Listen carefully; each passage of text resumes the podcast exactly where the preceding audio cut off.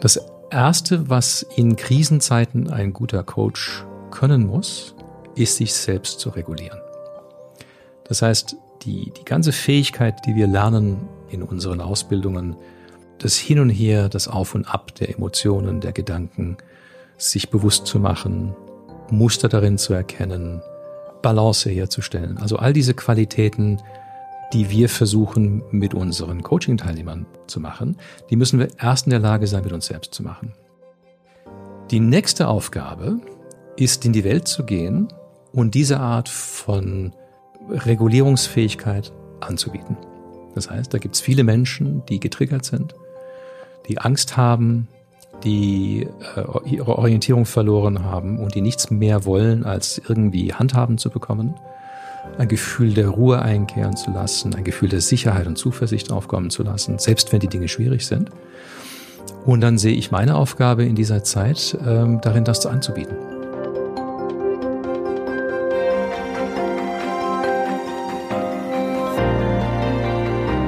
Tom Klein, Mensch, Mentor, Coach.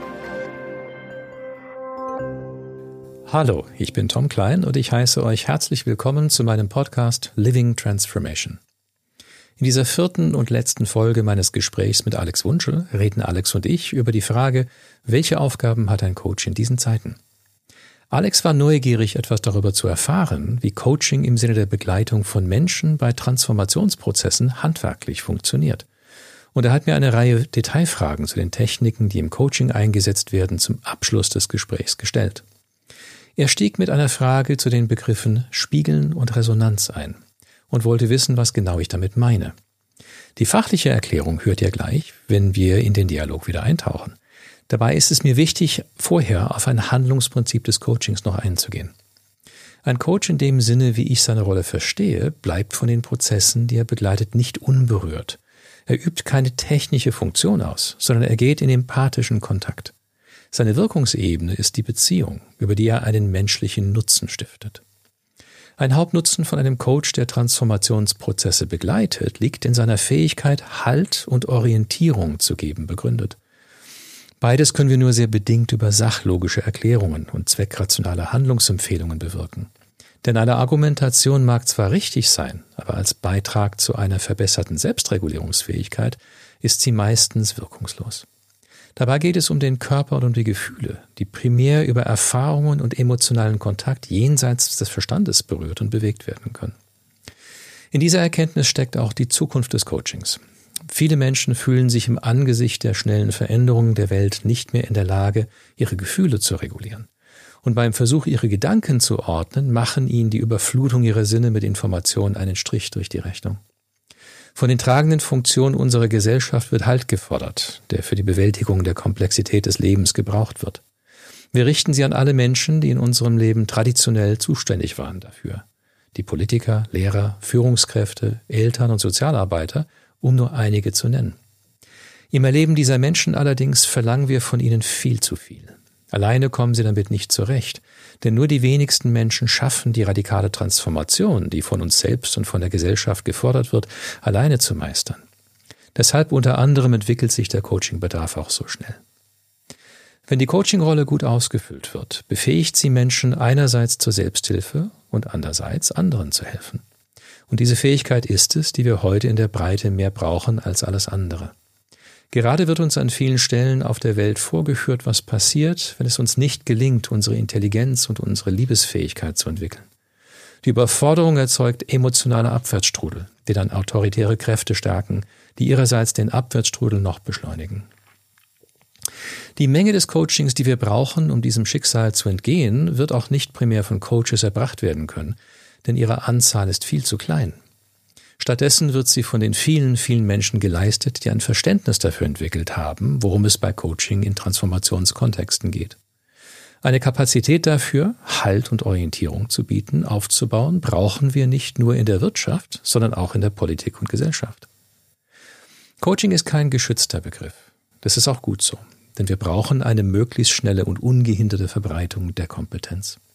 Fast jeder kann lernen, sich selbst zu regulieren, und aus seiner dadurch gewonnenen Klarheit und Souveränität anderen Halt und Orientierung anzubieten.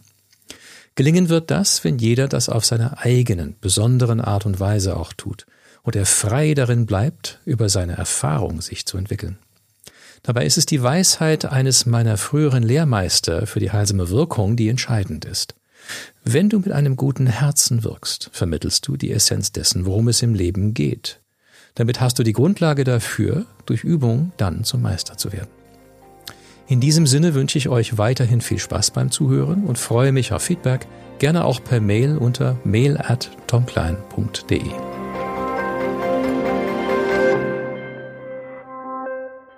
Du hast von Spiegeln gesprochen vorhin und von Reflexion und von Resonanz. Wie kann man sich das vorstellen? Was passiert da physisch? Wie spiegelst du einen Coachie? Naja, die, das, das Phänomen des Spiegelns ist ein natürliches Geschehen zwischen zwei Lebewesen. Das beschränkt sich auch nicht auf Menschen. Tiere spiegeln Menschen, Menschen, Tiere und sie einander. Ähm, das Spiegeln ist, äh, wenn ich es richtig verstanden habe, begründet in dem Mechanismus der Spiegelneuronen.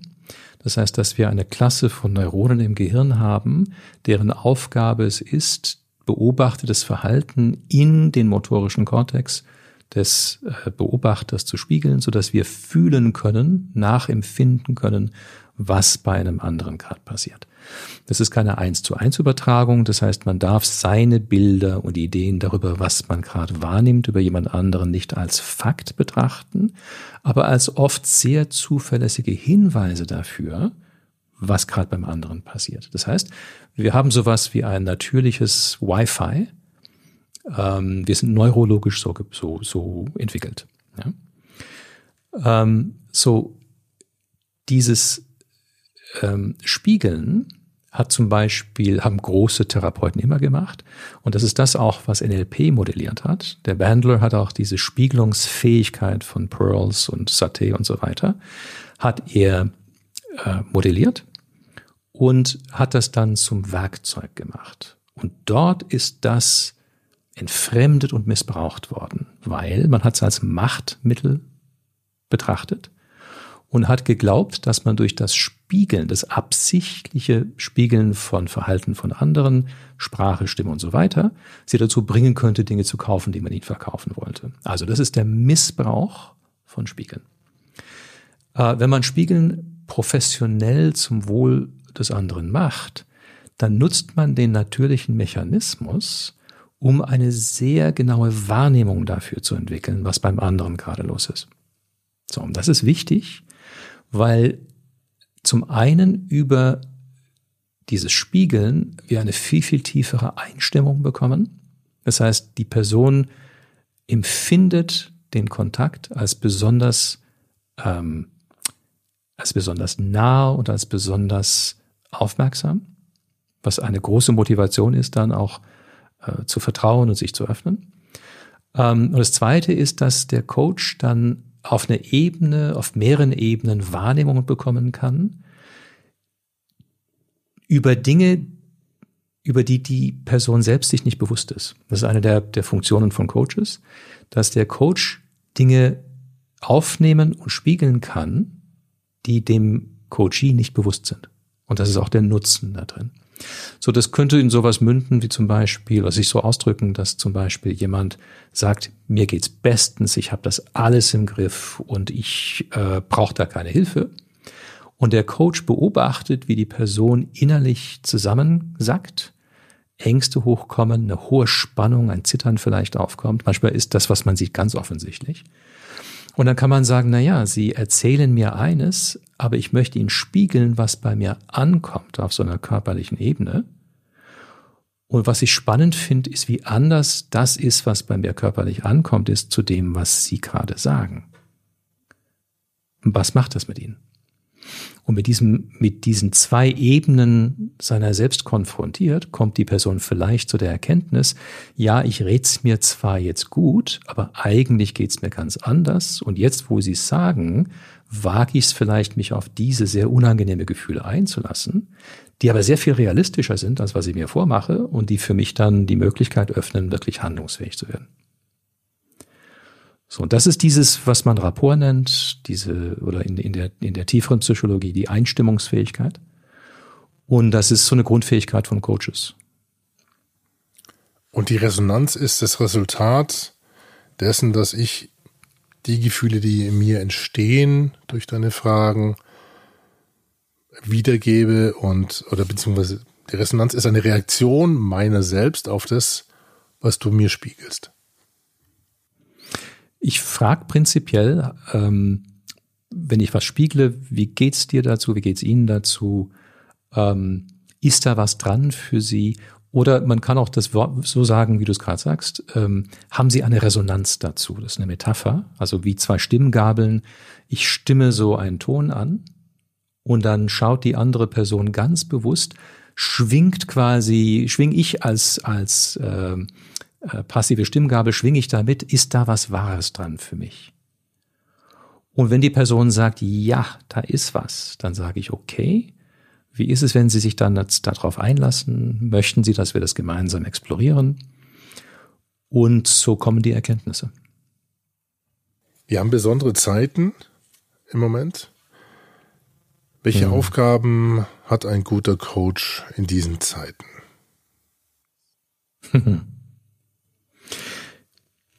je nachdem wieder abhängig von der Tiefe, in der der Coach arbeitet. Ähm, reden wir mal über, über mein Selbstverständnis. Das erste, was in Krisenzeiten ein guter Coach können muss, ist sich selbst zu regulieren. Das heißt, die, die ganze Fähigkeit, die wir, die wir lernen äh, in unseren Ausbildungen, ähm, die die, das Hin und Her, das Auf und Ab der Emotionen, der Gedanken, sich bewusst zu machen, Muster darin zu erkennen, ähm, Balance herzustellen. Also all diese Qualitäten, die wir versuchen mit unseren Coaching-Teilnehmern ähm, zu machen, die müssen wir erst in der Lage sein, mit uns selbst zu machen. Und ich kann äh, habe ganz stark die Erfahrung gemacht, jetzt als die Corona-Krise losging, äh, wie sehr mich das betroffen gemacht hat. So. Wenn ich in heller Aufregung bin, kann ich nicht als Halt, kann ich keinen Halt bieten für einen Coaching-Teilnehmer. Ja, weil da geht es um mich und da geht es nicht um den Coaching-Teilnehmer. Also das Erste, was der Coach muss, ist sich selbst zu regulieren. Damit er im guten State ist.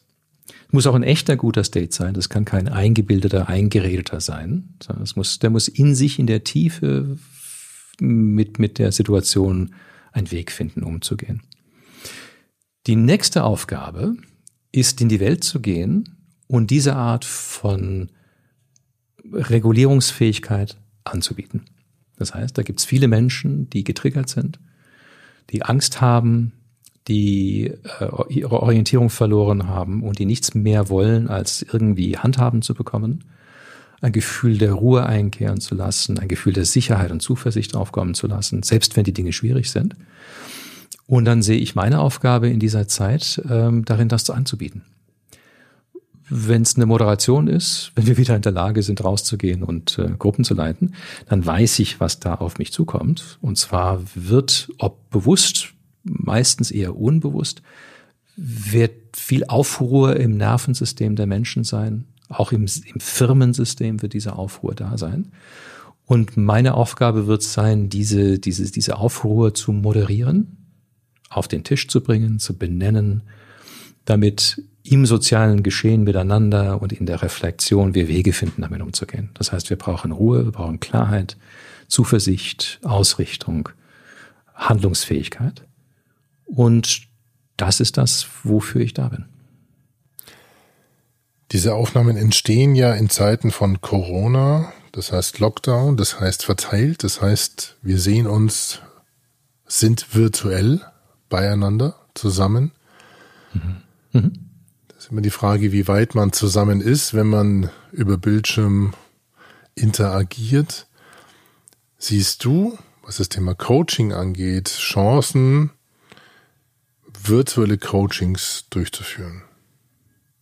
Wie beurteilst du als Coach ja. die Möglichkeit, ja. über, über Distanz zu coachen? Also der, Der Online-Kanal ist reduziert, aber wir haben Klang und Bild und ich kann in Einstimmung mit jemand gehen über diese zwei Kanäle. Nicht ganz so gut, wie wenn die Person direkt vor mir sitzt, aber es reicht. Und was ich merke, ist, dass bei äh, Zweiergesprächen, bei einem, bei einem Einzelcoaching, ähm, dass das sogar sehr gut gelingt. Und ich habe sogar Teilnehmer, die nie online sein wollten und die jetzt die ganzen Vorteile von online spüren. Denn bei ganz empfindlichen Themen ist es sogar hilfreich, wenn mehr Abstand da ist. Also wenn, wenn jemand in meiner Gegenwart sitzt, kann ich ja meine, meine Intensität nicht zurückfahren, sondern ich bin da, ich nehme die Person ganz auf. Und das kann anspruchsvoll sein für jemand, der das nicht gewohnt ist. Und ich erlebe tatsächlich, dass ein paar Teilnehmer sagen, ach, viel lieber statt vier Stunden intensiv miteinander, eine Stunde aber öfter am Bildschirm. Und weil das so das Bedürfnis nach so die, die Regelung von Nähe, Distanz von dieser Person für die gut ist, ähm, kann es sogar besser sein, das online zu machen. Äh, aber vorher waren die nicht offen dafür. Jetzt müssen sie und jetzt hat man so diese Wahlmöglichkeit. Ich habe aber auch Fälle, wo Leute sagen, Gott freue ich mich drauf, dass ich dich wieder mal sehen kann. Oder dass wir, wenn es per Sie ist, dass äh, Sie mal wieder hier im Büro sind und wir äh, von Angesicht zu Angesicht miteinander reden können, weil ich finde das hier einfach, einfach nicht, nicht ausreichend. Ja. Aber du hast aufgerüstet. Das heißt, das, was wir jetzt gerade hören, ist eine Art von Coaching-Situation. Das heißt, äh, Tom Klein im Full-Screen-Modus mit äh, einem tollen Mikrofon, einer tollen Stimme. Wie wichtig ist dir das Thema Klang? Würdest du auch ähm, die Qualität von Coachings gleichstellen, wenn ich jetzt äh, oder viele arbeiten mit Laptop-Mikrofonen und ja, dann eher minderer Qualität. Macht das einen Unterschied für dich? Absolut, absolut, weil ähm, je schlechter die Qualität von Bild und Ton sind, desto größer ist die, ist die Kompensationsleistung, die wir erbringen müssen, äh, um, um mit der Person zu arbeiten. Das heißt, äh, die, die Qualität von Bild und Ton sollte so gut sein, dass man vergessen kann, dass man über diesen Kanal arbeitet. Ähm, das würde ich vergleichen mit einem Business Call, da ruft mich jemand an und er ist im Teilfunkloch und ich kriege jedes dritte Wort nicht mit und es ist eine ganz wichtige Abstimmung für ein Meeting. Und nach einer Dreiviertelstunde dieser Art von sich abstimmen, wenn man durch den Wald fährt, bin ich erledigt und nicht zufrieden, weil ich nicht weiß, ob ich es wirklich in allen Feinheiten verstanden und, und geantwortet habe. Ähm, ich bin eher in dieser Beziehung ein Technik-Fan. Das heißt, ich habe jetzt mein äh, Das ist nicht SB, zu übersehen. SB7 oder SM7 Mikrofon. Also ich kenne den Namen nicht, aber ich weiß, dass er gut ist. Und jetzt habe ich eine Webcam und die Webcam ist gut, aber ich habe mir ein paar Videos angeschaut dazu, was man mit einem Mirrorless Kamera oder mit einem DSLR machen kann. Und ähm, war gerade gestern auf Amazon und habe mir jetzt äh, von Nikon und von Sony ein paar Exemplare angeschaut die sind so teuer, dass ich nicht weiß, ob der Qualitätsunterschied sich lohnt. Aber letztendlich will ich alles so gut machen von der Technik her, dass die Technik den Kanal öffnet, statt den Kanal zu begrenzen. Oder denke ich, werden wir in den nächsten Jahren riesen Sprünge erleben, weil wir alle, wir werden jetzt einige Jahre lang hier diesen Kanal verstärkt nutzen müssen, gehe ich davon aus. Ähm, und in der Zeit wird die Industrie sich anpassen und wir werden sagenhafte Lösungen bekommen. Ich sehe sie schon kommen. Eine Beobachtung will ich versuchen als Frage zu formulieren. Äh, ich merke, dass in diesen Zeiten wir extreme Lernkurven durchschreiten in der Adaption dieser Medien.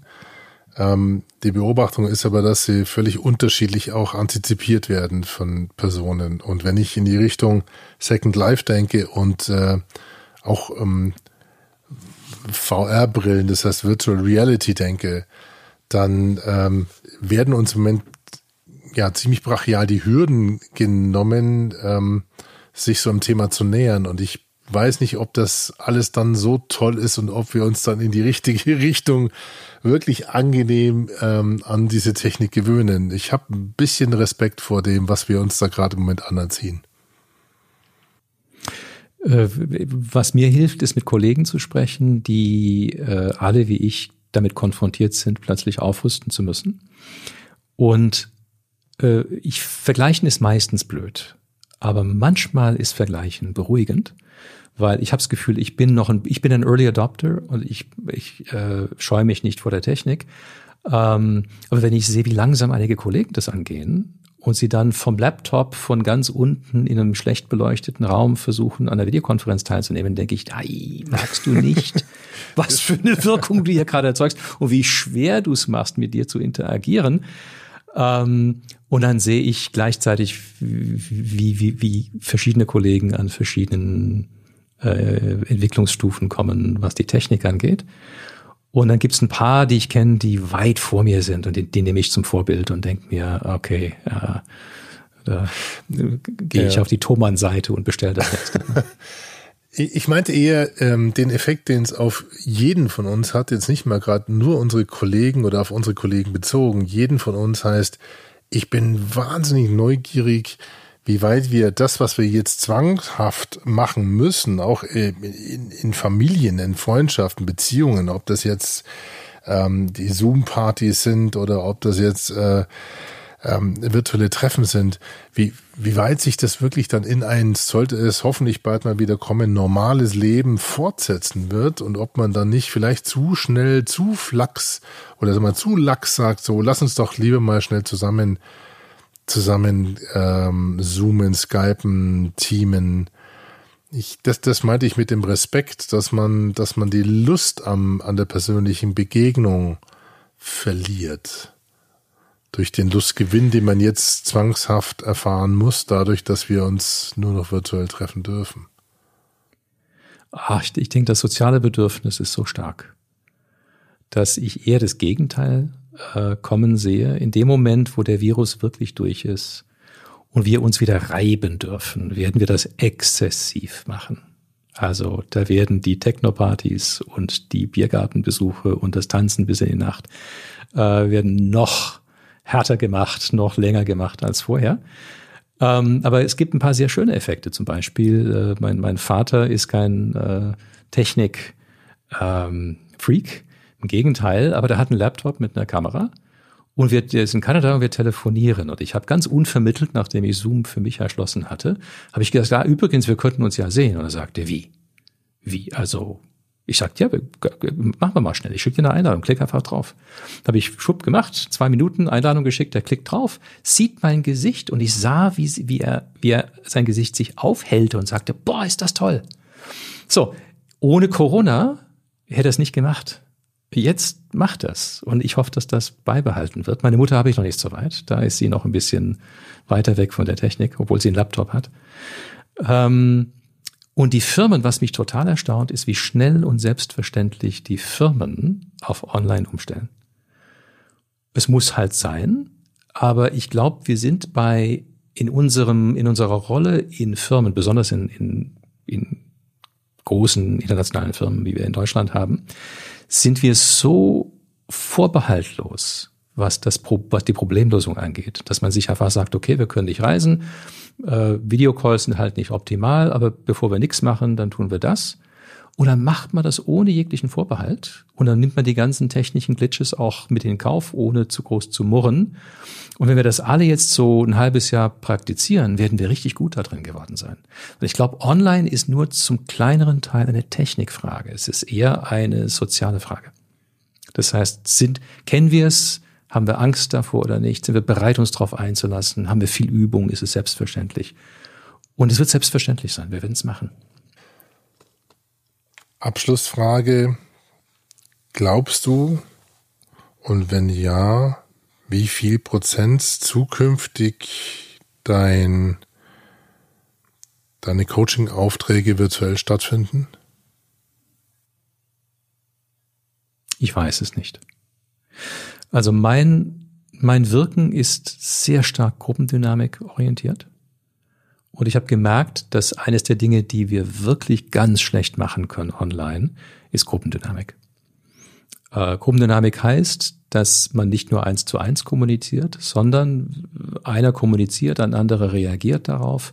wieder andere merken, wieder andere darauf reagiert und das verändert wiederum die Stimmung im Saal und die Fragen, die kommen und die Richtung der, der Gespräche. So, und das kriegt man nur sehr bedingt, zumindest in meiner Erfahrung bisher, online hin. Und da das einer meiner Hauptfelder ist, so diese ganzen sozialen Prozesse zu moderieren, ähm, Menschen auf Entdeckungsreise mitzunehmen, so aus sich heraus, in den Gruppen, in, in dem Firmenkontext, bezweifle ich, dass da viel davon online stattfinden wird. Was gelingt, ist Vermittlung. Also ein, ein Verhandlungsseminar zu machen online geht. Ja, wir haben Gruppenräume, wir können die Leute Übungen machen lassen. Kommunikationstraining, wirklich Training geht. Und ganz besonders Coaching geht. Ähm, und ich bin gespannt, was die Firmen anfragen. Also die Firmen sparen ja Anreisegeld, sparen Hotelkosten. Ähm, die Coachings sind viel kurzfristiger buchbar und umsetzbar. Ähm, ich könnte mir vorstellen, dass er gelernt hat. Die Lufthansa zum Beispiel ähm, schätzt schon jetzt, dass selbst wenn die Dinge sich normalisieren, in Anführungszeichen, dass man trotzdem weniger Flüge äh, machen wird weil man gelernt hat, dass einige Reisen nicht mehr nötig sind, weil sie tatsächlich online gemacht werden können. Und das sind Kostensparthemen für die Firmen. Ähm, und das Reisen ist ja für den Körper auch hart. Also ich habe das Gefühl, da wird sich was verschieben. Das war sie, die vierte Episode des Podcasts Living Transformation. Ich freue mich sehr auf euer Feedback unter mail at tomklein.de. Ich bedanke mich fürs Zuhören und wir hören uns, wenn ihr wollt, das nächste Mal, wenn ich ein neues Gespräch darüber sende, wie Transformation praktisch und erfolgreich gelebt werden kann. Bis dahin, tschüss, euer Tom Klein.